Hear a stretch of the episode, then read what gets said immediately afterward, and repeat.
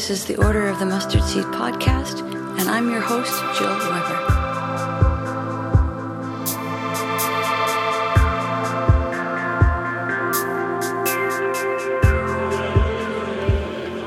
I'm really excited today to be able to um, interview my dear friend Sue Carr.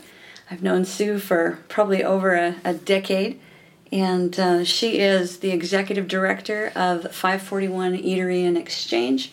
She'll tell us a little more about that in a minute. She's also my pastor, although we keep saying that we just pastor each other. But she's the pastor of the Meeting Place, which is actually the first 24 7 congregation in Canada. So, Sue, thank you for taking some time to chat with me and us and, and share your story. Thank you for having me here. Thank I'd, you. I'd love it if you could tell us a little bit about your context, maybe Hamilton, Barton Street, 541, and the meeting place. Sure. So, Hamilton. Hamilton, when we came to Hamilton 30 uh, something years ago, we thought of Hamilton as Canada's Sheffield. And perhaps if you're not from England, perhaps that's like Canada's Pittsburgh.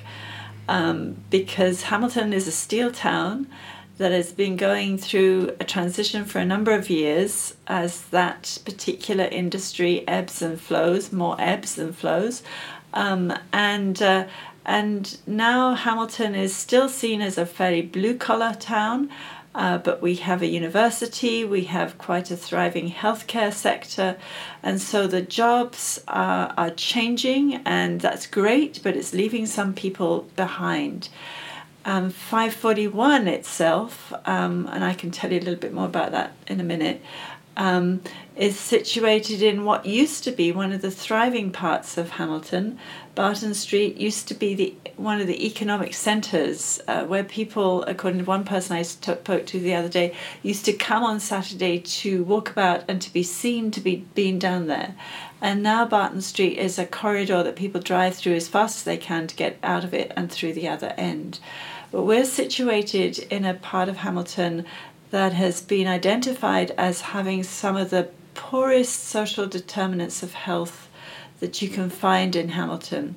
So people here die earlier, have uh, lower levels of uh, education, uh, tend to be single parent led families, uh, have quite a large, we have quite a large population of, of people who live alone for all kinds of reasons.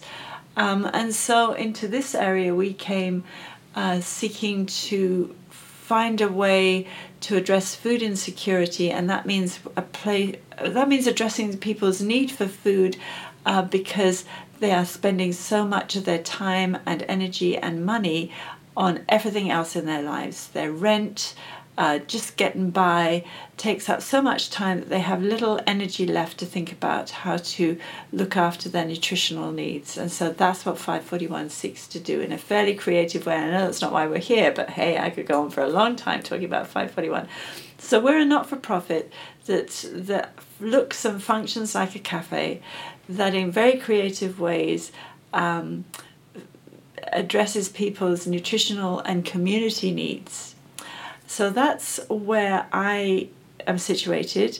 And then on Sundays, we have Sunday afternoons actually, because we don't like getting up in the mornings very much, any of us. We have a, a messy church that's grown up over the last, I would say, 12, 13 years.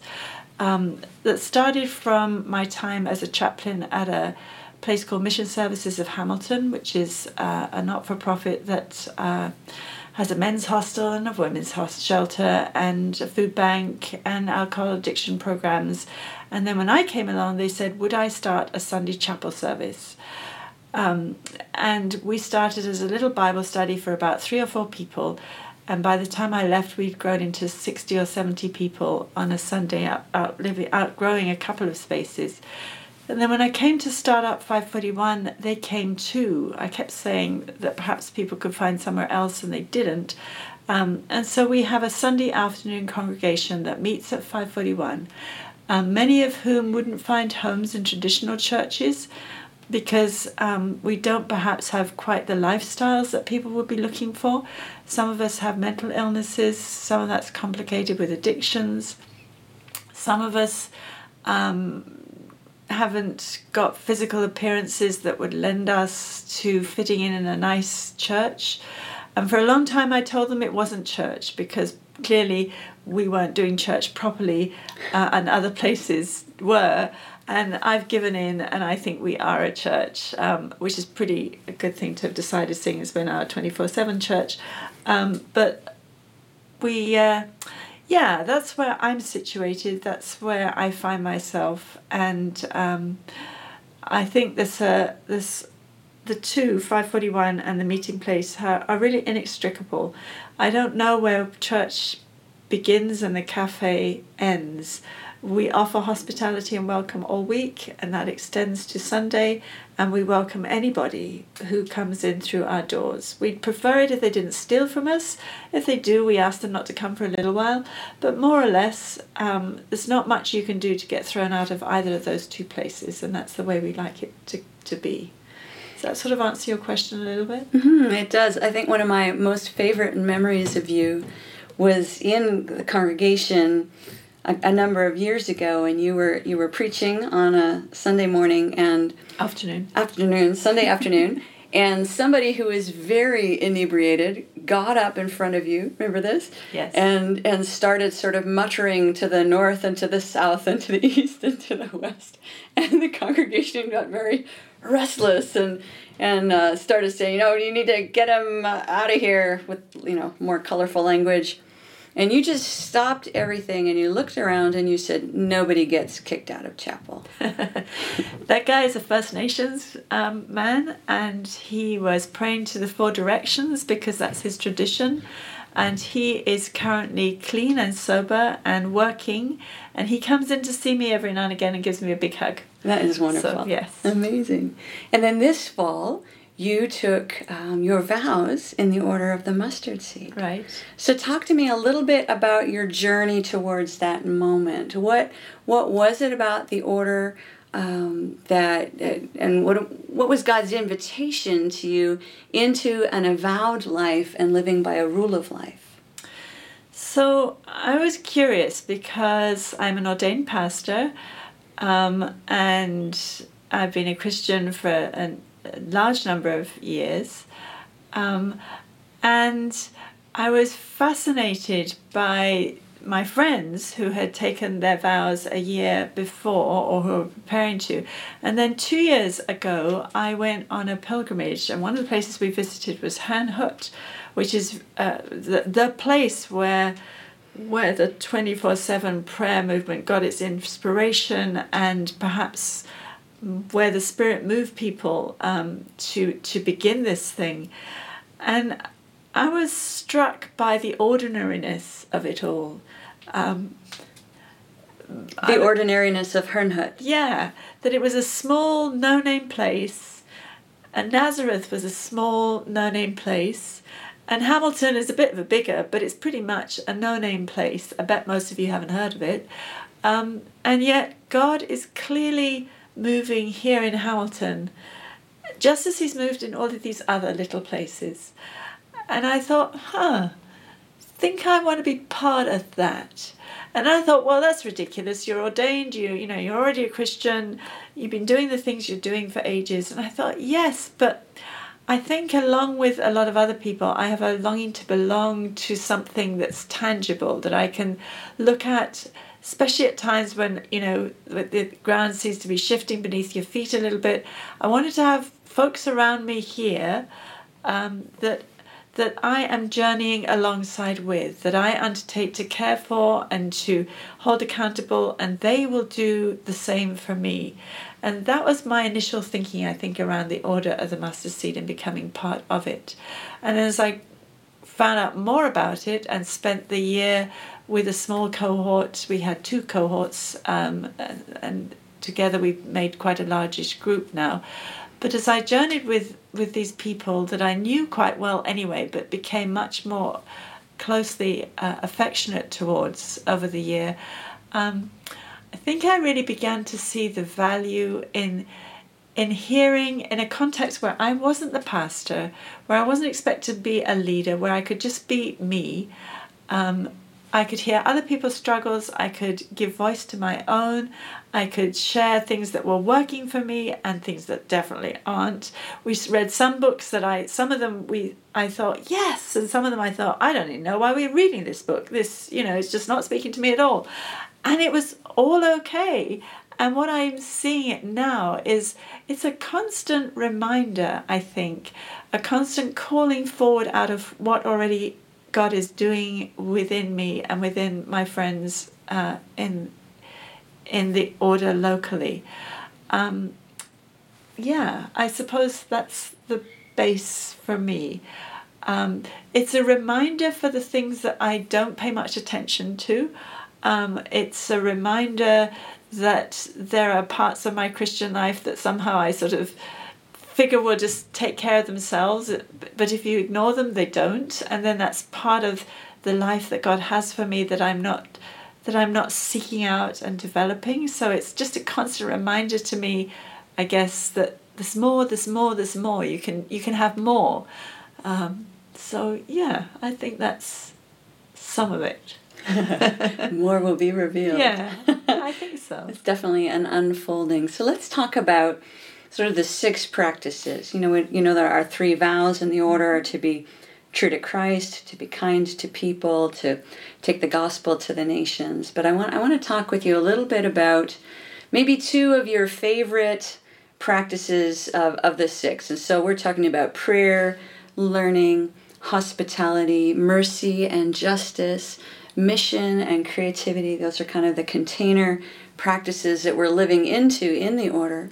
Um, there probably are, one or two of those that, that God has kind of built into your life and your context in a robust way. There's been invitations from God into a life that is um, the life of Jesus being demonstrated through you and through the work of your hands, particularly in some of those practices. So, do you want to talk about one or two of those and what that mm-hmm. looks like for you? Well, first of all, I think what I'd say is that there are some obvious ones that, that I identify with and find very easy. And I, I love that because I don't have to pretend or to become something that I'm not. But I would also say that there are some things that that that I am challenged to find out more about or to develop in my life. And for me, perhaps one of them would be prayer. I mean, I pray quite a lot actually, but I'm not very good at contemplative prayer.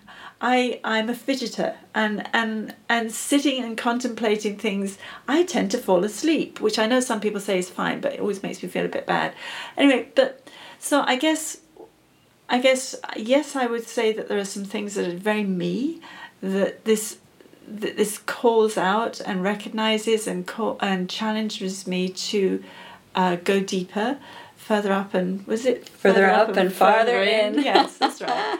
Um, um, so I think for me, those would be the the justice, the mercy, the the uh, all the things that fit well into what I've done with the last 15, 20 years of my life. So starting off in chaplaincy uh, in a hospital, and then working in chaplaincy in an organization that um, served some of the poorest folks in our community, and now running this place where I'm hoping that we're taking the the best that we, that I've learned and leaving behind some of the, the less good things.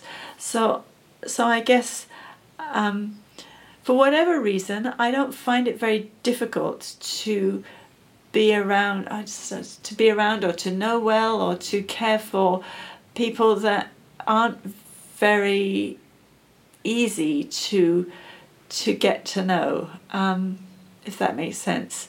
Um, I think I think that that Jesus is going to ask us the names of the people who are poor that we knew. They're not just a people group. They're not just um, pictures in a in a magazine or on the on the computer screen. I think he's going to say, "Who did you know? Who did you sit down and share a meal with?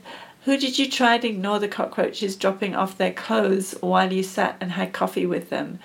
Um, who who did you know that was in jail and is now out? Who did you visit in jail? Who are their names? And I guess what I'm doing is to work at knowing their names Mm. And the stories that go with them.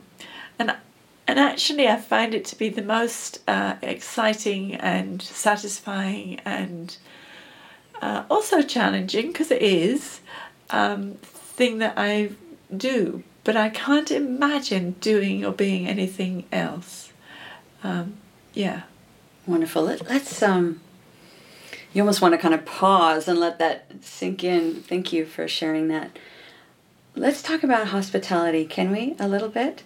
It's great on paper. It's great on paper. What I want to do for our listeners is I want you to paint us a picture. So if I open the door to 541 and I walk in, what am I going to see? Okay, well, if you open the door, you'll see a big airy space that's got, it's an old bank building built in 1907.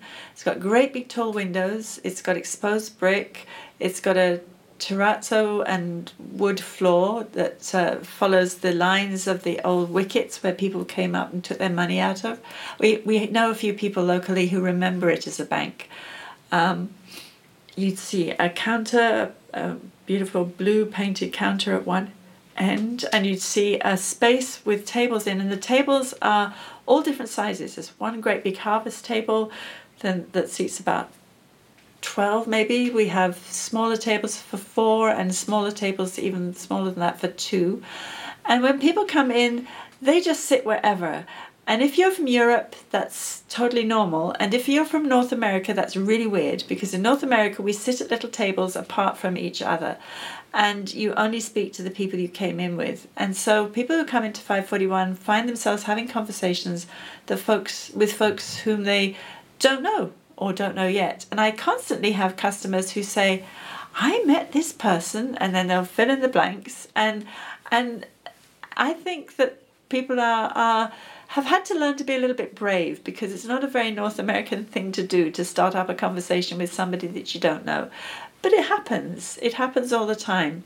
You'll see if you come in, you'll see people who are quite nicely dressed, um, who've come in with their with their friends for lunch or for a coffee. Um, and then you'll see somebody come in and they'll maybe be dragging a shopping trolley with all their things in it, which drives me a bit bonkers because their things probably have bugs in them, but we can't ask them to leave their stuff outside because it's all the stuff they've got and it'll get stolen. Um, so, you know, they bring their stuff in and you think, okay, I hope this is going to be all right. And they'll be a bit raggedy. Um, they, they may not be um, very well clothed. They may be uh, wearing clothes that um, you would look sideways at, and we're on the we're on the uh, sex trade stroll. So we have street sisters who come in um, because they know we're a safe space, because they know that here they can sit and just recover from whatever they need to recover from.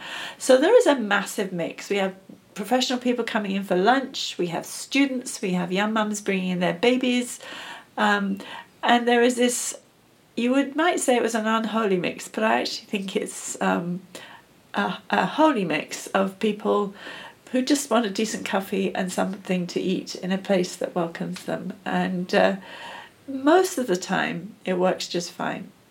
And some of the time it doesn't. And that's okay.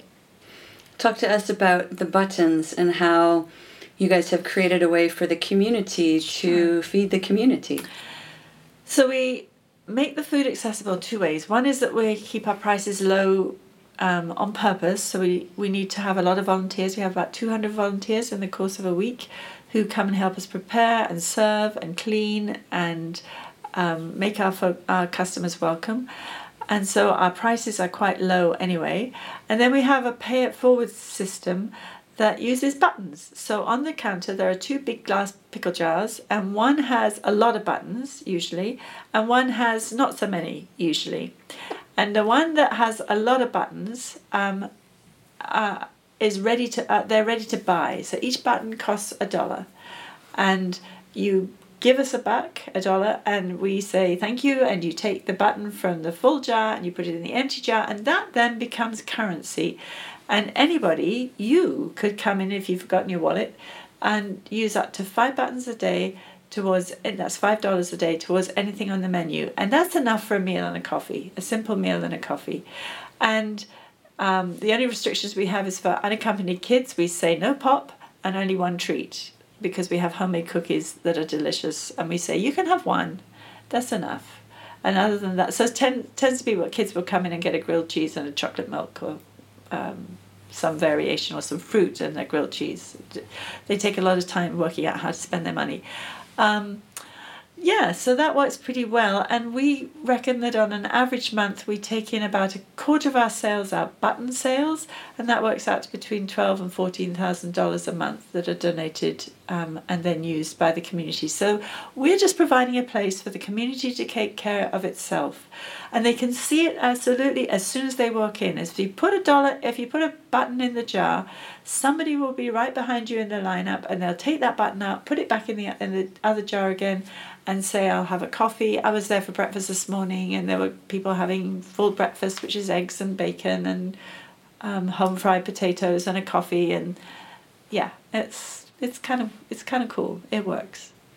That's wonderful. Yeah. Um, tell me a little bit about hospitality in your home as well. So we can talk about hospitality on the job or in the workplace, but but my experience of you, your hospitality comes out of a place deep inside of you, and so it manifests itself in all kinds of ways in your life. So, what does it look like on the home front for you? Well, first of all, I would say that being called to practice hospitality and doing it are absolutely fine, but but I think people think that you have to be very saintly to do it, and I know that you don't because I'm no saint, at least not when it comes to hospitality. I value it. I think it's I think it's a a sign of the kingdom. I think that God is infinitely hospitable to us, and so as a response to that, we not only should but but we experience what it's like for God to offer hospitality to us when we offer hospitality to other people. So it's an incarnational ministry, like all of them. Um, so so we have a, a big house. Um, we've lived in it since we came to Canada, and over the years we've had various folks staying with us. Actually, before I guess in Canada we came to Canada, we, we had some people staying with us in our much smaller house in England. Um, but we've had newly arrived refugees who have stayed with us over the years. We've had um, um, missionary folks who come back on, on furlough and spend that time with us. Um, we have the interns, the Go Hop interns. We haven't talked about that, but you can explain to them what that is. We have a group of, of folks who come every other Monday to meet in our place because uh, it's big enough and they're learning about living missionally. Um, yeah, we lend our. We have a, another little place up north that that we lend out to people um, who just need a place to be. So when we're not there, it's usually got somebody staying in it. Um, partly because these are all things that are lent to us. They're places that are lent to us, not for us, but to be used. I mean, the, the biggest words, one of the two littlest words that, that I think are really important in the Bible is so that in order to, in order so. We have these things in order to show God's generosity to to other people. They're just lent to us. And if they're lent to us, I think we're going to be asked to give an account of how we use them, just like Jesus' parable. Uh, so so that's my husband's and, and I have that have that understanding. It sounds great and holy. Let me tell you, when you've gone to bed the late the night the night before because you Netflix binged and your home visitors or, or guests are getting up at six for some inexplicable reason on a Sunday morning, you feel less than hospitable. At least I do. Um, or when I don't know something gets broken at home and you just have to say, "Oh well, it's just a thing," and it is just a thing, and then half of you thinks, "Yes, but it didn't need to get broken." But you just have to. It's a constant growth thing, right? So I have to I think my Catholic friends would say I have to offer it up. I have to I have to say, okay, Lord, this is as good as it as I can be. It's not very good. Take this. This is the best effort today that I've got for you. But but I will do it anyway, even if even if it sucks sometimes, even if it's not always easy, because I know it's the right thing to do, because I know that you always offered hospitality to me. That makes sense? That makes good sense. Yeah. Last question. I know we're running out of time. We could talk for hours, but we're gonna we're gonna wrap it up in a moment. Tell me sort of your favorite story around hospitality, where where you just feel like you, you felt the sweetness of it, you saw the Lord's goodness and His presence in it. Um, is there something you'd like to share? Well, I can tell you the the last time that Joe Steinke visited us from Kansas, I was supposed I was preaching. They won't know who Joe Steinke They is. They won't know who Joe Steinke. Cool dude from Kansas. Joe, if you're listening to this, that will be you. And he's he was visiting us because as part of the process of embrace for becoming an, a 24/7 congregation. And the last time he came, he preached, and this time I thought, you know what, I better preach because otherwise, you know, he might think I'm a, he might. I might be awful and, and, and he might change his mind. Don't want to do this under false pretenses. So I was setting up and, and you know, you want to impress. You want your congregation to be a bit sort of shiny for that for that visit. And he, he as I'm opening up, I don't know what it was, but every wonky person in my congregation walked in, all of them. And I looked around and I thought, oh, all right. And some of them I knew would probably leave halfway through the service because that's what they do. And some of them would be talking and because that's what they do. And and some of them would be quite demanding because that's who they are. And I just thought, oh Lord, could you could it could it be sort of a shiny day? Could it be a you know, could we look impressive today? And and and I thought, oh, I'm sorry, you know, because really that was that wasn't anything about anything else except my ego, and and. Uh, by the time church started, and I don't even remember who was leading us in worship, but I remember looking round and seeing worship happening in the space where in the week we sell food and coffee, um, and thinking, oh my goodness, here is this um, congregation who is singing and worshipping and I don't know if they were shiny to anybody else, but I thought they were pretty shiny uh, because the glory of the Spirit was just, oh, excuse me, was just uh, there. And we, someone went all right, I, I think. Joe never said anything, so I think it was all right. Um, but I remember thinking that this place that we opened for welcome, um, maybe to anybody else, would just look a bit nutsy, a bit crazy, a bit full of people who should be on some meds perhaps, and who that week clearly weren't. Um, but but but the worship was real, the spirit was tangible. The prayer that our congregation led us into, and the children who led us into praying, uh, were just real and authentic. Nobody pretended to be anything they weren't. That was pretty awesome. Mm. because it was safe because it was a place where they could be who they are without putting on a face for somebody else. What's the point in putting on a face? Because god as we said this sunday god sees us in our dark hidden secret places and loves us anyway. And that was a congregational member that said that one of our local people so yeah i suppose my sunday services are the times when i see our hospitality and welcome the most because I don't think, to a large part, many of our folks would be able to be who they are in another setting. And that's not saying anything great about us, it's just the reality of where we find ourselves in the Western world and doing church. We've made it a place where you have to follow rules, follow expectations, do things in particular ways, and an awful lot of the world can't do that, and they're still made in God's image. And that Sunday they were doing it.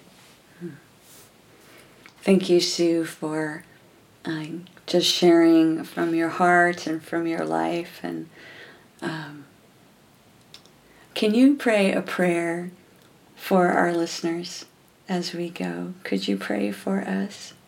Sure, sure. You didn't ask me about that in advance, but yes, I can do that. All right, let's pray. Father God, thank you that you are a hospitable God. that you are a God of justice and mercy, and that all those things are made perfect in you. Father, forgive us for all the times when we ignore the call on our hearts.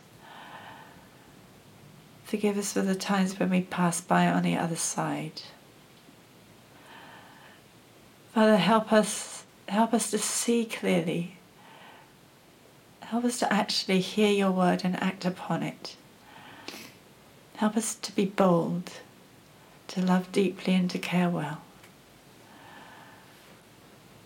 Father, today help us to learn the name of somebody who is other, the name of somebody who we wouldn't normally sit next to. Help us to welcome people into your kingdom. Amen.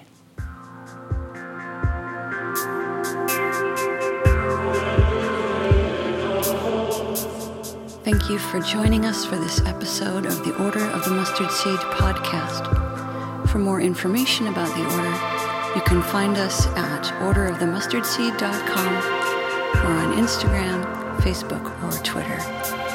May God grant us grace as we seek to follow His invitations to be true to be kind, and to go.